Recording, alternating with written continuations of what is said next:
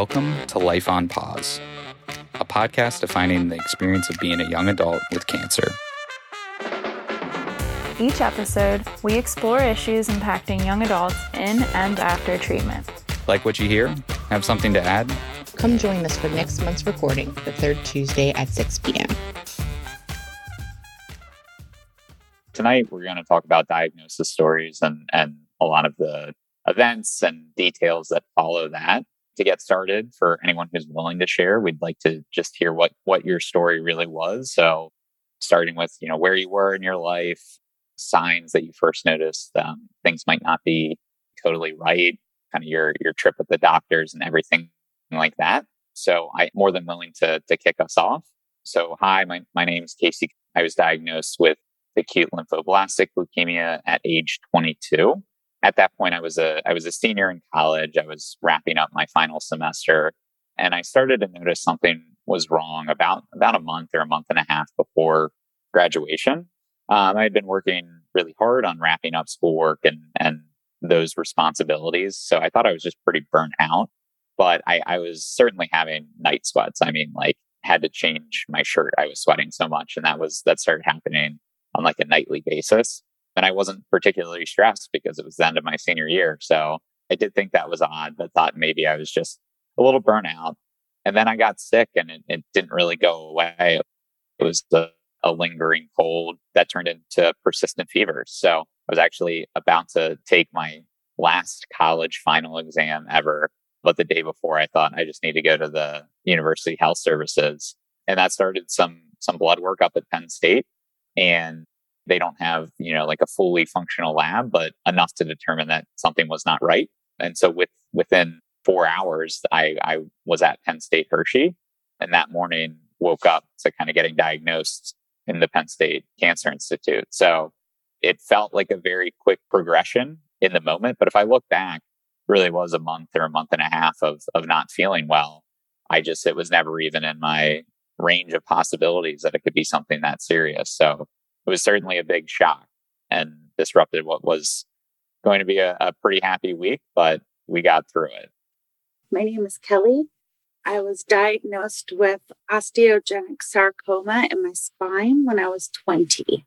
I was it kind of started in high school my senior year as playing softball and I, I fell and they had me doing physical therapy. We just thought I had all this pain shooting down my leg and we just kind of thought it was for me injuring myself. So for like the next year, it just kept happening. And I just kept taking ibuprofen and I didn't think anything of it. And then my senior year in high school, we were doing that presidential fitness test and I ran to pick up the eraser off the floor and I fell and couldn't get back up. So they found a tumor my senior year and they removed it and said that that was not cancerous. And then a year later, a tumor popped up while I was at college. It started getting worse down my leg. And um, when I went back for a checkup, they found the other tumor. That one was biopsied and was cancerous. So dropped out of college and then did all my treatments. And now am 24 years out of that. I was diagnosed um, germ cell mediastinal cancer. It's a little rare. So I was 17 when I was diagnosed. It was actually my senior year of high school. So I remember it started actually, it's the very first time I was, you know, in the football season. I noticed I started getting um, shortness of breath. I was just getting tired really fast and we weren't quite sure why. It seemed like me I was out of shape. I kind of just kept working harder. Then when football season ended and wrestling season started, my shortness of, shortness of breath got a lot worse and I started coughing real bad. So I think it was January we didn't know maybe it was like pneumonia or something strange. So I went to the ER. They did um they did an X-ray and they're anticipating a really bad case of pneumonia. And they found it was actually a tumor in my tra- chest pressing against my windpipe. So that was in, yeah January of 2013. So we did um it was pretty it was tumor size about the size of my fist. So we did um chemotherapy, shrink it, and we did open heart to remove the tumor. And it was kind of like oh everything seemed good. We were excited for me to go to college. Then three months into the summer here, it came back and kind of spread to my body. So I do another six rounds of chemo and we also did a stem cell. So I take a whole another year off from college, just get through the chemo. Um, and when I was finished with the bone marrow, I had a lot of time just to rest. I think um afterwards I did chemo pills. But I finished treatment August of 2014, so I've been out about seven years now. So I'm Lauren. I was diagnosed in 2020 with non-Hodgkin's lymphoma. It had started for me where I was, so I at the time was 29 and I was driving with my then fiance and I was driving and I noticed that I had a swollen lymph node in my neck. And it was very weird because I'd had, I've had like cysts before, I've had other things, and I was like, oh, that feels really weird. And I wasn't too sure about it. And I said, you know, honey, have you noticed this? Like, I, I feel this. And he's like, no, I really haven't. And I was like, that was weird. And a couple days go by and I'm like, I don't know. This feels really weird. I don't know if it was my mind playing tricks on me, but I'm like, this might have got bigger. Like, I'm not too sure. So it was uh, in June, July of COVID. So I had a virtual appointment with my PCP and I said, Hey, I'm really, cons- you know, I'm kind of concerned. I have this mass and she tried to look at it on, um, on the phone and said, ah, how about I just send you to go get it biopsied? You know, I can't look at it now. You know, I really can't tell got a biopsy. The, the people were wonderful in calming me down because I was a mess because I'm like, oh, what is this? And of course, there's that little thought in your mind, like, this is cancer? Like, I'm only 29. Like, this is ridiculous to even think like that. And I was like, oh, no, you know, we'll, we'll see. And then when I got the biopsy results back, the doctor's office that I had at the time left a lot to be desired, which was uh, not, they're not related to Hershey. I got my treatment at Hershey, but this is not and they had a receptionist call me and tell me that my mass was consistent with non-Hodgkin's lymphoma. And they just said it out loud. I didn't know what it was. I didn't know what it meant. I Googled it. Oh, it's cancer, but no one's telling me what the next steps are. No one's telling me what to do. It was very, very disheartening and very sad. I was just very overwhelmed. About a week or about a week later, because I was a hot mess, I took off work. I was like, I can't, I, we have to get this solved. Met with the oncologist at Penn State and started the whole process very quickly after, you know, made some big, big life decisions, big plans and started chemotherapy. Did that for a couple months and ended right before Halloween of 2020. A week later, I got married, bald and all. I don't regret that decision. Everyone was like, you're crazy to be doing this a week after. Thank you uh, everyone said that you're crazy to be doing this. And I said, well, why, why the heck not? So, you know, it's going on a year of being in remission, in remission, yay. But it's hard not to just say screw things and just do things anyway. I have to resist the urge to just like pick up and go travel and do things like that. But doing okay, doing all right.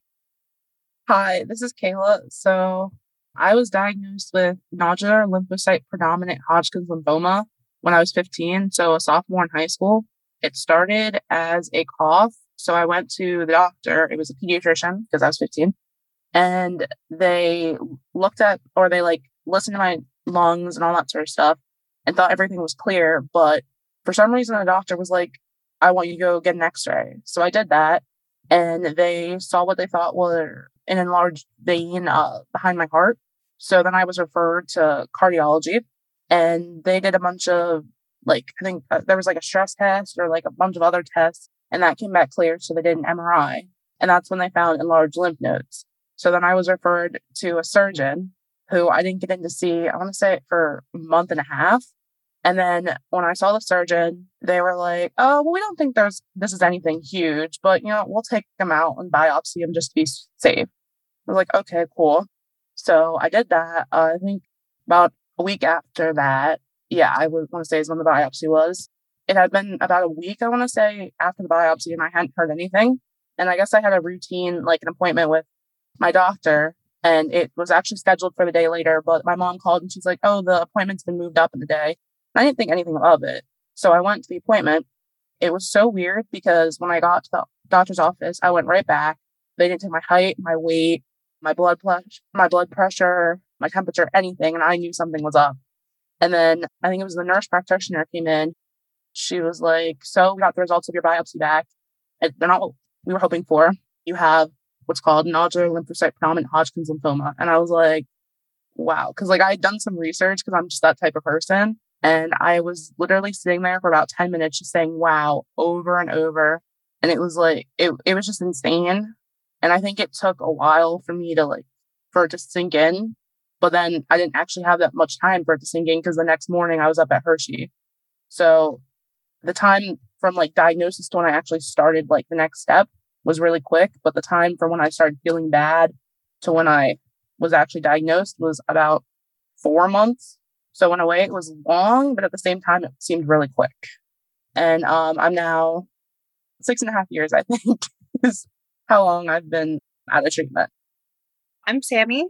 Um, I, like many of you guys, were was diagnosed in college. So it was a little bit weird for me because three months before I was diagnosed, my best friend had died of brain cancer. So, like, a lot of the symptoms that I may have noticed otherwise, like tiredness, lethargy, you know, just like not feeling right, I was like, oh, this is just me coping with this trauma. And so it was finals week. It was the day before my intro to chem final, which rough already. And I was like, I have had this just recurring eerie. And like, I think my lymph nodes are like swollen. And I was like pressing to like the bottom of my neck, which I wasn't taking anatomy. So I went to UHS and was like, Hi, I think I have an ear infection. Can you just like give me some antibiotics or something? Cause like I can feel my lymph nodes are on this side are swollen. And she was like, Oh, honey, that's not your lymph node. That's your thyroid. And I was like, I don't even know what that organ is. So I, in between finals, went home, four hour drive, and I had like a biopsy done. And it was like just so off putting that they were like, yeah, it's cancer, but good news, it's the good kind. So you're not going to die.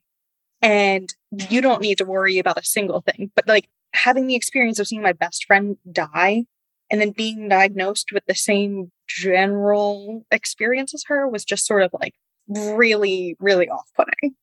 So I'm now, I just passed five years out of treatment and I had like a big party for that. I'm Kasara. I was diagnosed with double hit high B cell non Hodgkin's lymphoma back in August of 2020. So I just got up like any other day, went to work, and I was sitting up front with my one coworker, and I just felt like this lump all of a sudden in my chin line. And I looked at her, and she's like, I can see it. It's huge. And it felt like the size of a golf ball. So I did, it was a Friday, so I did an online urgent care because I was worried about it. And they're like, oh, it's just a swollen lymph node. Do warm compresses and see your primary care if it doesn't go away in a week. And I already had an appointment coming up with my primary care that Tuesday. So I called in because of COVID and see if I could just come into the office instead of doing a virtual appointment. And she's like, yeah. So I go in and she's like, I'm not quite sure what it is, but let's do an ultrasound to be safe. But she's like, more than likely they're going to come back and say they want a CT scan too. So we did the ultrasound and the CT scan, and they still can't quite figure out what it is. So they sent me to the general surgeon and he's like, Well, I don't know what it is either. We can either take it out or we can leave it in and see what happens. And I was like, Well, if I'm going to have to get it out anyway, we might as well just do it. So in July, I got it removed and it took a while to come back because the two pathologists at the hospital that I went to couldn't agree on what it was. One thought it was non Hodgkin's, one didn't. So they sent it to John Hopkins, where it came back about, I think it took like three weeks. So they gave me my official diagnosis. And from there, I went to the oncologist. And after that, it just moved quick. Within three weeks, I had a bone marrow biopsy, my port placed, and started chemo. Now I'm almost at my one year. I finished treatments in January of this year. So I have my three months check coming up. So hopefully we'll still be good. My name is Brady Lucas. I was originally diagnosed in 2005 at age eight years old. When I originally was diagnosed, I was playing basketball with my older brother um, in the basement of my father's house on one of those little Tikes basketball hoops and boys being boys went up for a shot. My brother knocked me in, hit my head um, very hard on the cement flooring. And then kind of from that moment, I started getting headaches, got gamut of different things. We're coming from school bawling my eyes out. And I was the type of kid that got up every morning and loved going to school. School was one of my favorite things as a child and wasn't happy Brady anymore. Um, was more let me cry and just sleep when I can and, and do what I can. So my mom obviously knew something was not right from the beginning. About four or five appointments to the pediatrician later, um, they finally recommended me to an ear, nose, and throat doctor. And the ear, nose, and throat doctor thought at the time it may be mono. And so she did a CBC account or CBC count. But I think she also knew deep down that it was cancer.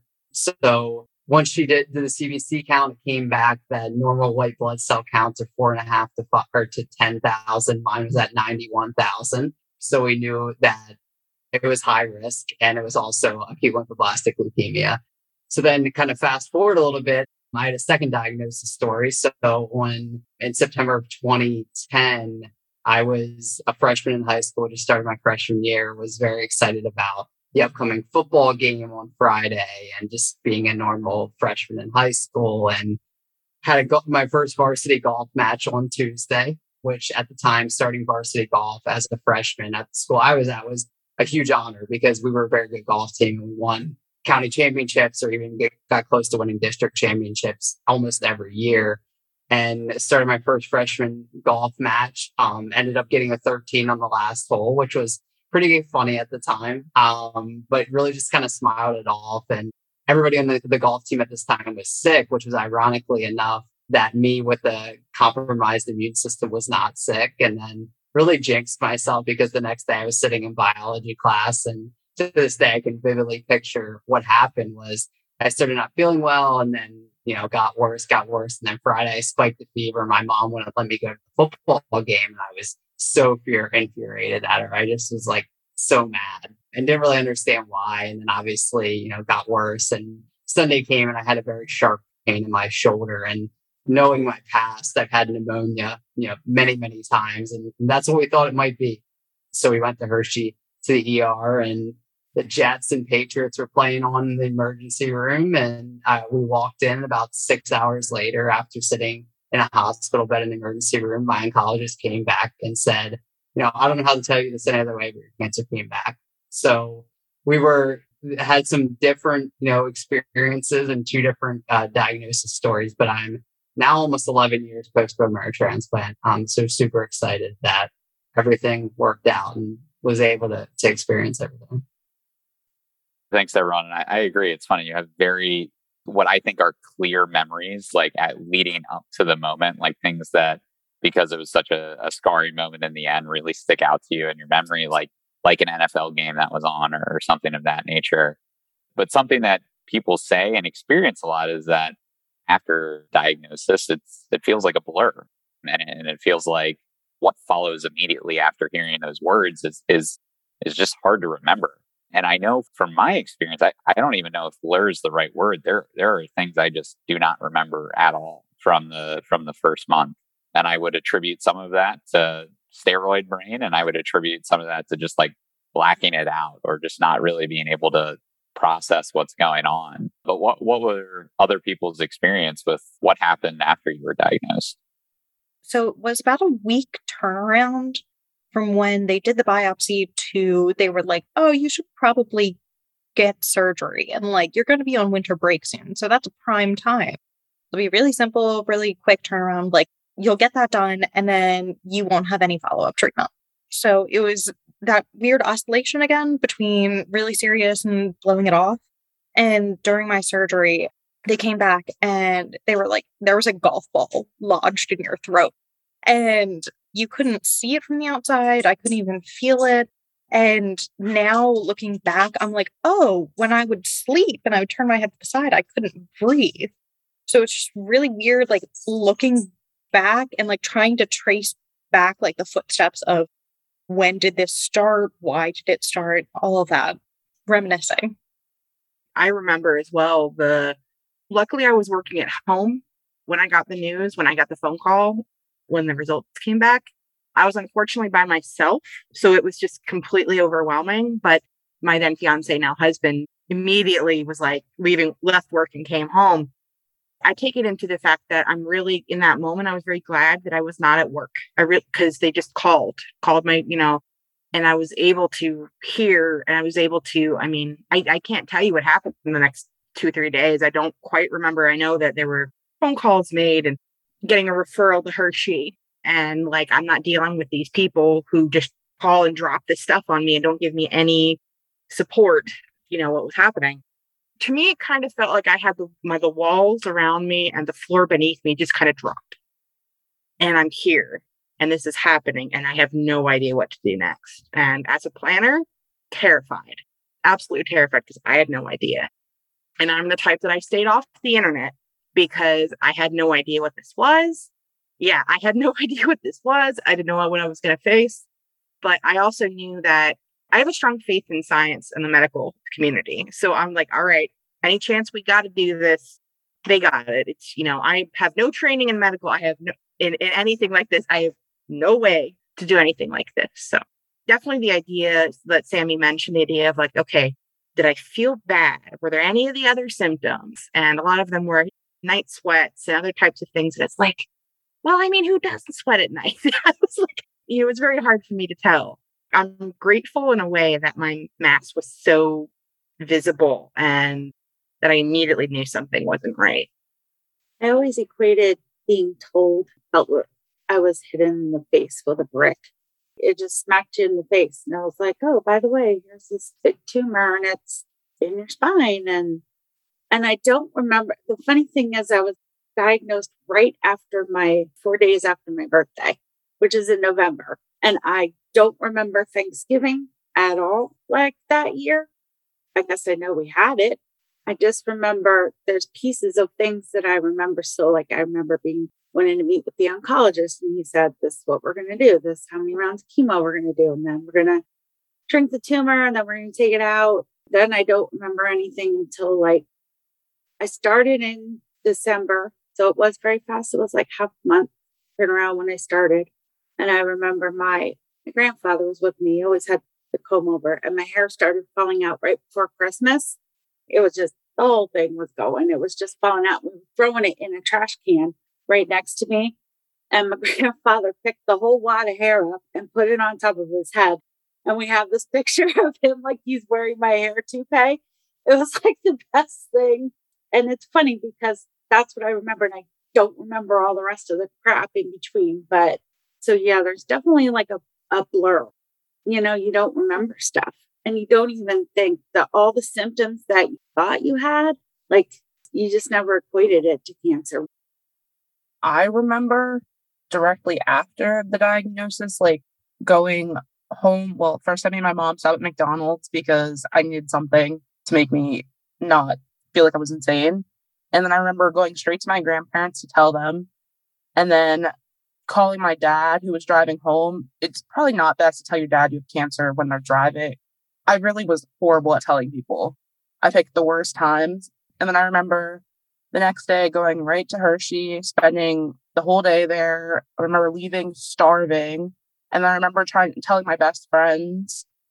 And then after that weekend, everything else is a blur like I remember like bits and pieces. Like I remember my brother didn't want to talk to me, didn't want anything to do with me. I remember sometimes being in the hospital, but like there are specific things that like will pop up on my Facebook memories and like that definitely did not happen. Like I don't know that. And then like my mom's like, no, it did. Like I I guess I went over to my friend's house and I guess I fell asleep on her couch or whatever for hours. And there's a picture of me on Facebook, but like I don't remember that. And I think it's just me pushing it away like pushing away everything or I don't know, not everything, but like there's just bits and pieces where I where everything's just a blur. Like I almost like blacked out different parts of it, I guess. And I feel like I've talked to a lot of people about that and I think it's similar just because it causes there's just so much trauma and stuff associated with the memories. I just don't want to deal with, I think. Or at least my subconscious doesn't want to deal with it. I don't know much about formation of memories. But I am wondering if memory formation is compromised when you have like a huge like hit of adrenaline and cortisol in the body.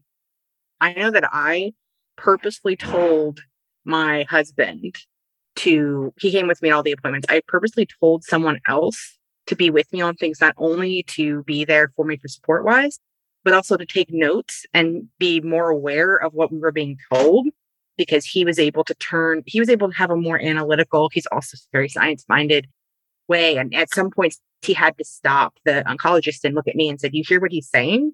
Because you're zoning out again. Like, are you, you know, that kind of thing. And it was very helpful to have another person because I was zoning.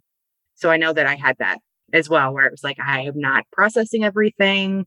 You know, he would say a couple things and he would say one thing and my mind would go off.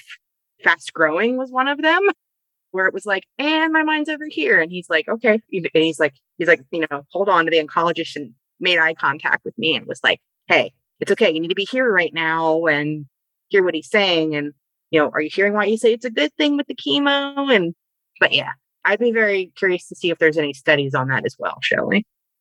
I do not have the background to speak to that, but I do think through this, someone had told me that you you black out sections of memory during traumatic events. So I think that is a a thing that certainly happens and, and explains why people forget things. But Kayla, you touched on something interesting. That was then telling people. So I think there's there's the part of like your immediate immediate family, right? And you have to let them know. You have to call who needs to be called and, and so forth. But how did you go about letting other people in your life know? Maybe not someone who's an immediate family member, your close friend, but still someone that you felt like should know. Was it difficult to do that? And, and how did you do it? I think I took might have been the coward's way out. I had my mom tell all my friends. It worked, and it was probably best for all of us. I had my mom call my dad. My parents are separated, and I had my mom call my dad because I said, I can't. I'd already called my brother. Well, that day I called my husband. I let him know what was happening and to come home immediately. And then I had called my mom and I had called my, my brother. And by that point, I was exhausted and I didn't want to ruin someone else's day with the news, which is what I felt like, you know. And I, every time I called someone, I said, you know, I would call someone I say, hey, hey, hey, hey, Chris, my brother, are you sitting down? Can you can you sit down? Like, I need to tell you something. And it's become a thing that I just do that without even realizing, you know, when I have a big news, like, can you sit down? This is kind of big. And at that point, my mom called my dad. And of course, then he called me later and he was like, I purposely told my mom to call you so I didn't have to tell one more family member as opposed for friends. I only told immediate friends right away. And I actually started treatment then before I told everybody else because by that point, it was very obvious looking at me. I had no hair. I chose to shave my head before treatment because I didn't want to see it all fall out. I, just, I made that decision to do it was pretty obvious by that point that that I was going through something. So I did a Facebook post about when I first started, right after I started treatment, that told everybody else, like, give me some privacy in this. Like, this is what's happening, and let me deal with this, and I'll talk to you when I can. For me, it wasn't so bad telling my family members. I mean, it was obviously awful, but I think it's more awkward because I was working full time and going to school full time.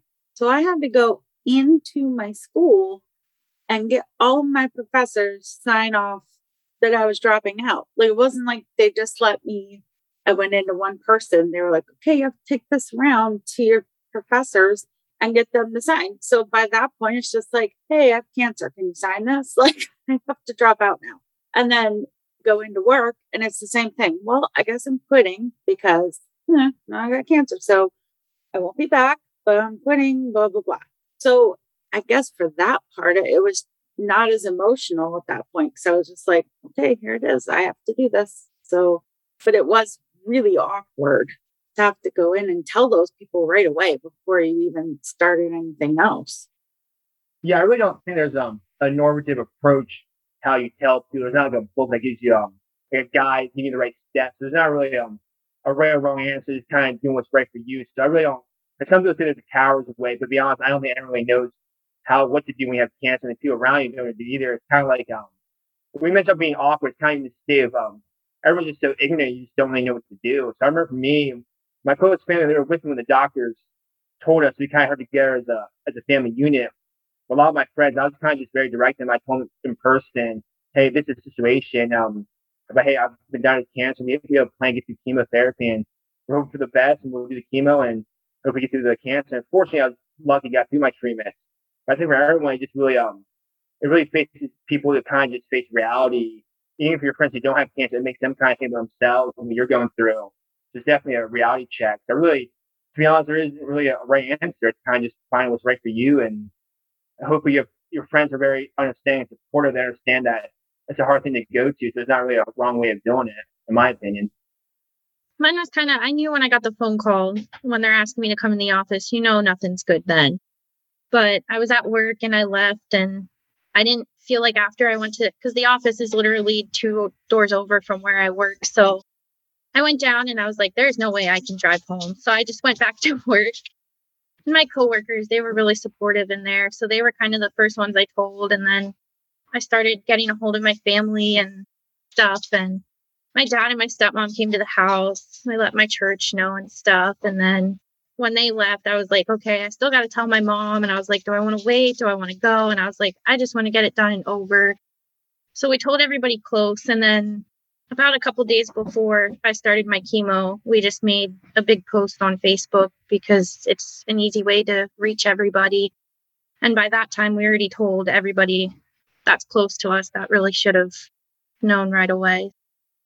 The first time I was diagnosed, I was so young that obviously my my mom and dad pretty much took care of telling everyone. And then when I relapsed at 14, the first question my mom asked me was, Do you want me to call your dad or do you want to call your dad? And obviously, as many other individuals spoke, I didn't want to talk to anyone um, at that point. So called my dad, and then my dad called my, my brother. And my dad tells a story all the time. He's like, I called your brother, he was out somewhere, and I said, You need to get home as quick as you can. Like, we got to go somewhere. And then they obviously drove up to Hershey at that moment. But the one thing that does stick out to me about telling someone is my best friend who we met in seventh grade and we were, you know, on the golf team together and grew up and, and playing um, sports together and things like that. I, I texted him and it was funny, but also eye opening to how many years he saved that text when we, when I sent the, the relapse text and I was like, this is to happen.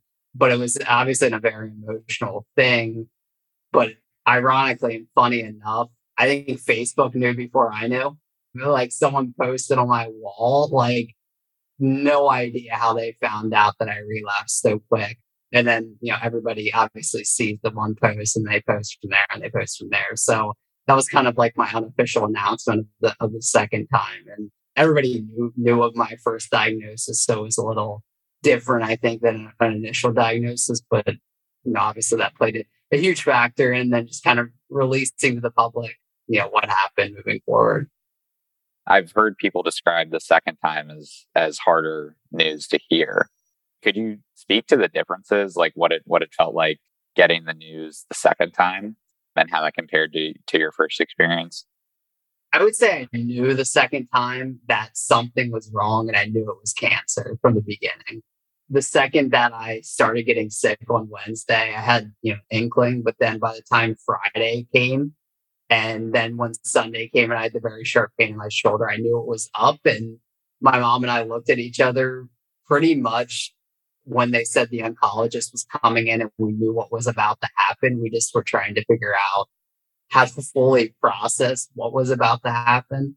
It was harder in a way that I knew that since the first round of treatment didn't necessarily work to the full capability that we would have a whole new problem to deal with. And some of the effects from the treatment the first time were things that we had to get through. And then just realizing at the time I was the only child that was going through this similar experience with where my liver was and my spleen was and trying to figure out we're going to do essentially an adult bone marrow transplant on a child and they hadn't really done that before so we decided to not do radiation instead of doing chemo and radiation and that was discussed very early on. So I would say a fear, but also like a trust. And, and, and Lauren mentioned, you know, trust in your medical providers. And I think that was really what was the difference about the second time is I had full trust in my medical providers that they got me to the point where we got now. So I was trusting them to get me to the next point moving forward. My cancer is relatively slow growing. And they were like, you're going to need to be on sort of a high risk watch for the next 10 years. So I was just kind of getting blood work done every like three weeks, maybe a month. And there were so many points where they were like, ho, ho, ho, we think it's back. And I would have to break that news to my friends and family again and again. And they were like, oh, no, no, no, it's not there. So then when they finally did a PET scan on me and they were like, there's definite growth in your lymph nodes, that was bad enough. But then they added on that it isn't responsive to typical typical treatments. So they were like, not only do you have it again, it's that we need to look into advanced treatments and also it's relatively more deadly. So like all of that added on top of each other and then having to like break that news slowly to my friends and family, like step by step, like it's back. It's not great. Just like really, really disheartening. Well, thank you both for sharing. I know that's an experience I think only only the two of you have on the call and something that I've heard a, a few people mention before. And so the other thing with kind of once once you get the diagnosis and, and everything seems brand new, you find yourself in a little bit of a different world for a lot of us. Seems like we don't have a background in science or, or hadn't previously been sick. And so now you're thrown into this whole new world. They have all these different rituals and processes that are new and you're you're trying to figure out how everything works. And and I'm just curious like how that how that experience was when you're dealing with with such a disease. I I can remember I was I, I had no I had heard of, you know, doctors doing rounds and things like that, but I didn't realize how important that was as a patient. Like I can't like I'm going to talk to the doctor at this like at seven in the morning. Like that's when they come through. I need to have my questions ready my family needs to be there, like to hear the questions and answers and things like that. And I just realized like it felt so like there was such anticipation for that every time that it was a really like big build up and then like I don't want to say letdown once it was done to like things kind of eased off for the day and, and you know you start the whole cycle over. So I think that really jumped out to me. And I think the one unique thing is I the one unique thing about Penn State is I wasn't familiar with what it meant to be at a teaching hospital. And so you didn't just have doctors, you had usually numerous students accompanying those doctors as well. So those were some of my experiences, you know, getting started and learning the new the new world, if you will. But what else did you experience, you know, during your early phases? Yeah, I actually agree with you a lot, Casey, because um, I was at Penn State and I was when I was 17 or 18, so I was in the pediatric hospital, I was also on the adult side, so I kind of saw both sides of that world. But I remember because Penn State Hershey is also um, a college campus is very student based. So it's, um, you're very exhausted with the therapy. Plus, you're seeing all these different faces all the time.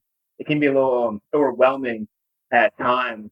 You always meet new people. But I remember at times seeing the students, it can be a little, um, like you say, you kind of feel like a lab rat, almost the experiment.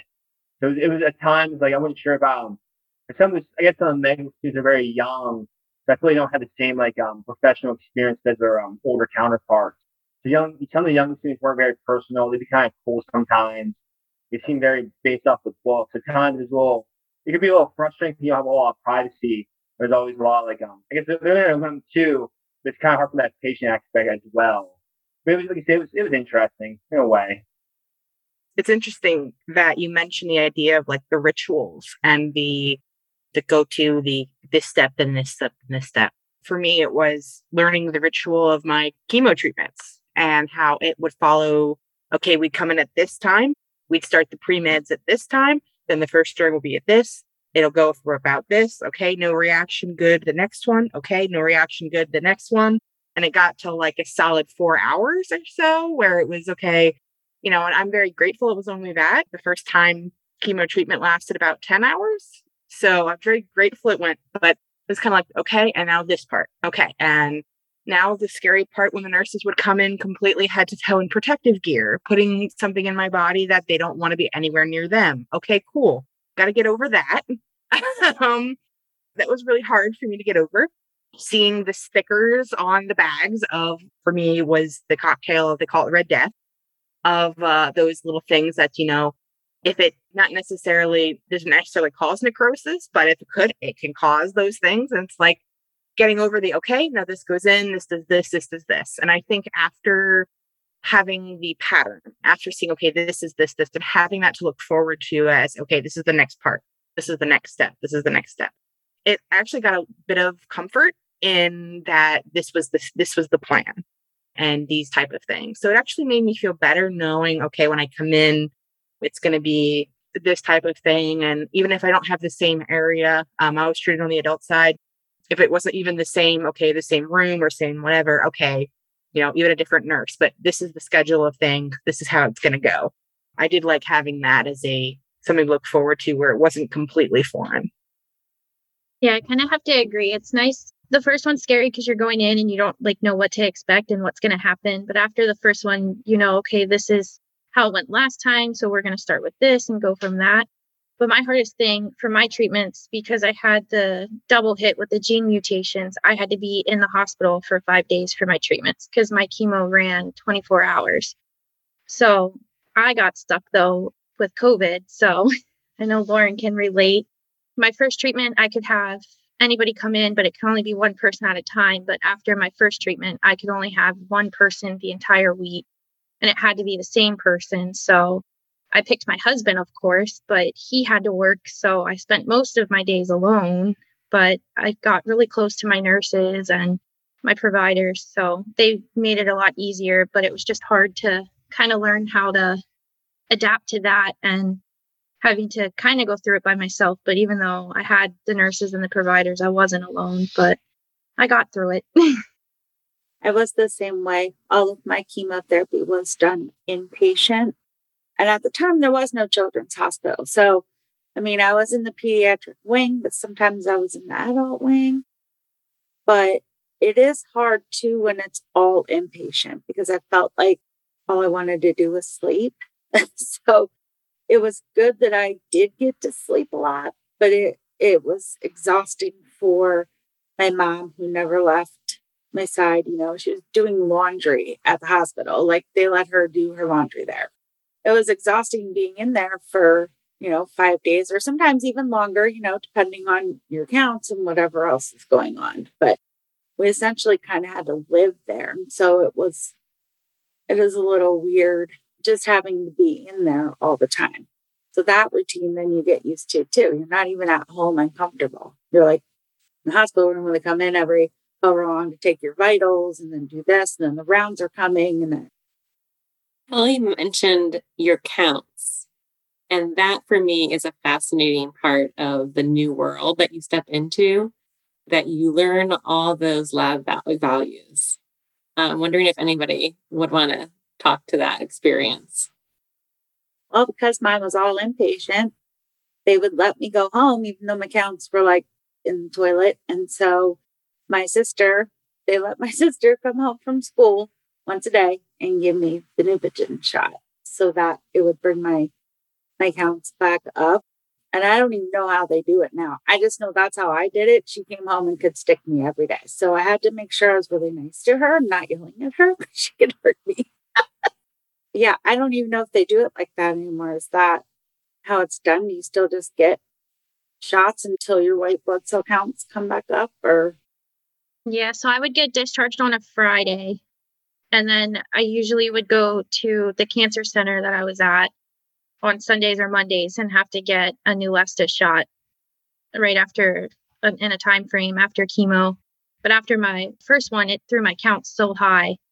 They thought I had an infection but then we realized like they tested all my other levels and they couldn't find anything and I felt fine. So we held it on my second round and then we knew it was the shot then. I really like to study up on things. So I actually made like a study sheet, like a cheat sheet for my mom and dad and boyfriend. Just so when I was like, oh, like this lab value, they could like reference it and be clued in. Kelly, just as a medical aside, but actually for leukemia, they don't do those shots because leukemia is a cancer of white blood cells.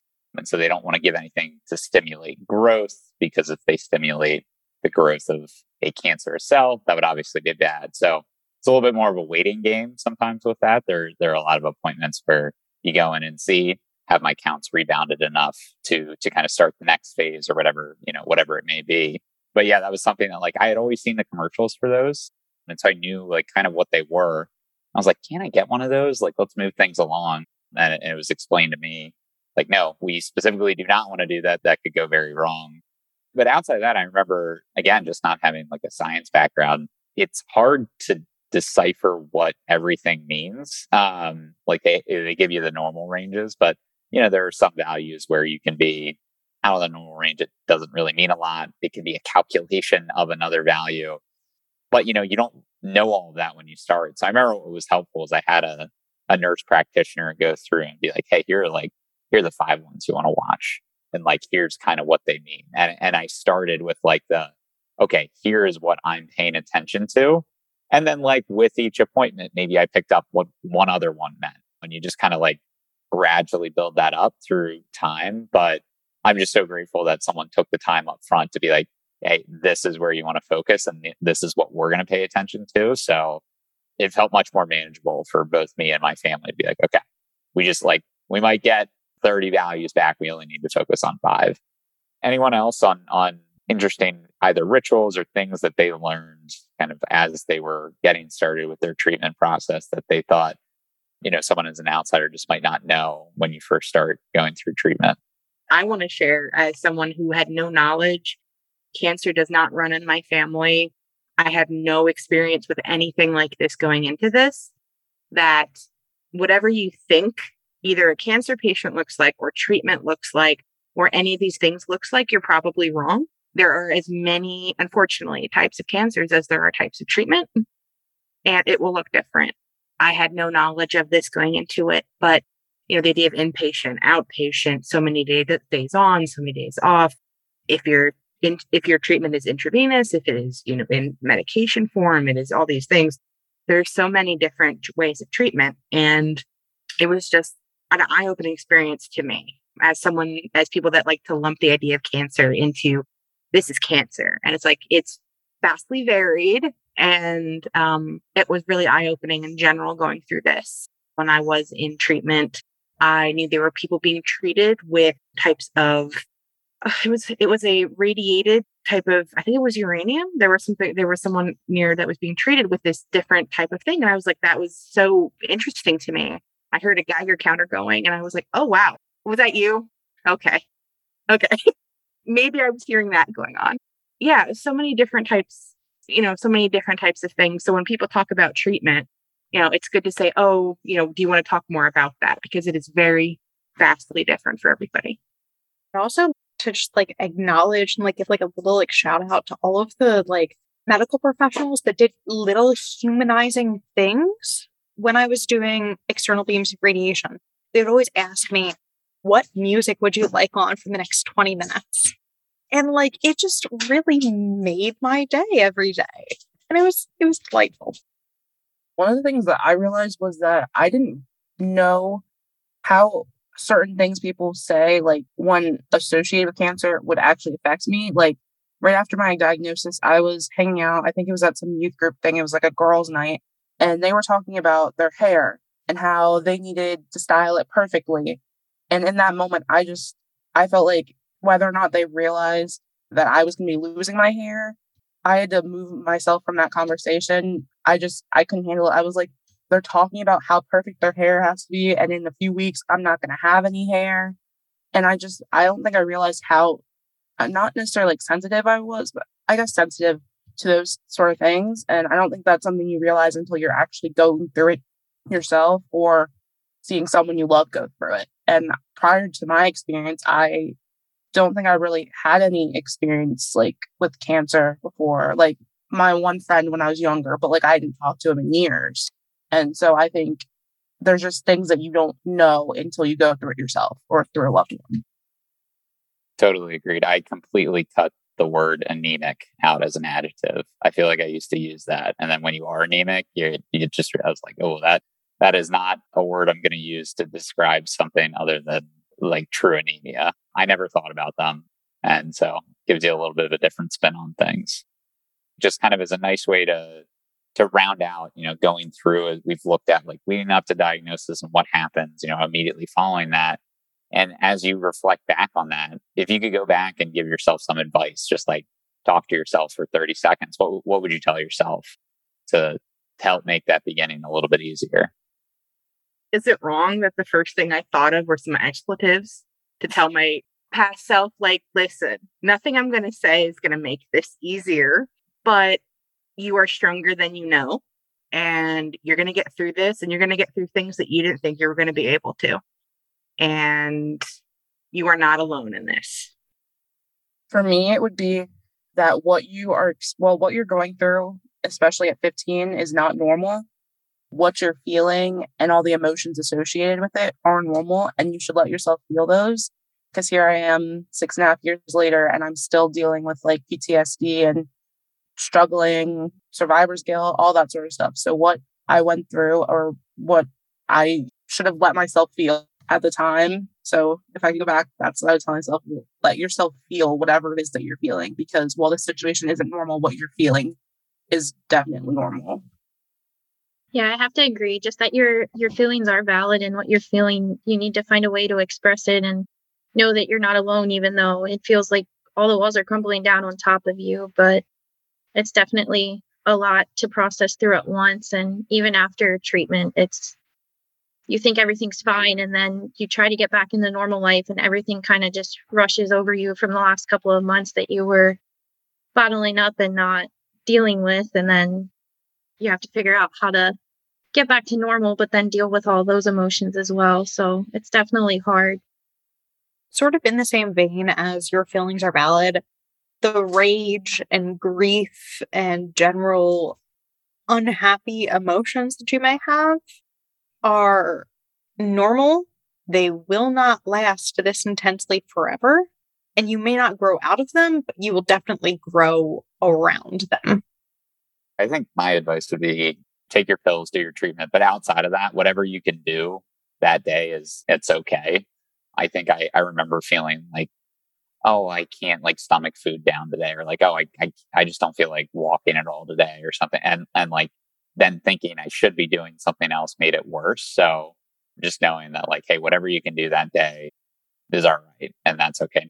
Don't push yourself too hard. So just started with like, all right, do everything you can on the medical front. And then outside of that, whatever you can do is going to be enough. Thanks for listening to Life on Pause. Ideas or suggestions for future episodes? Feel free to share them with us. Join us for the next recording on the third Tuesday of the month. Until, Until next time. time.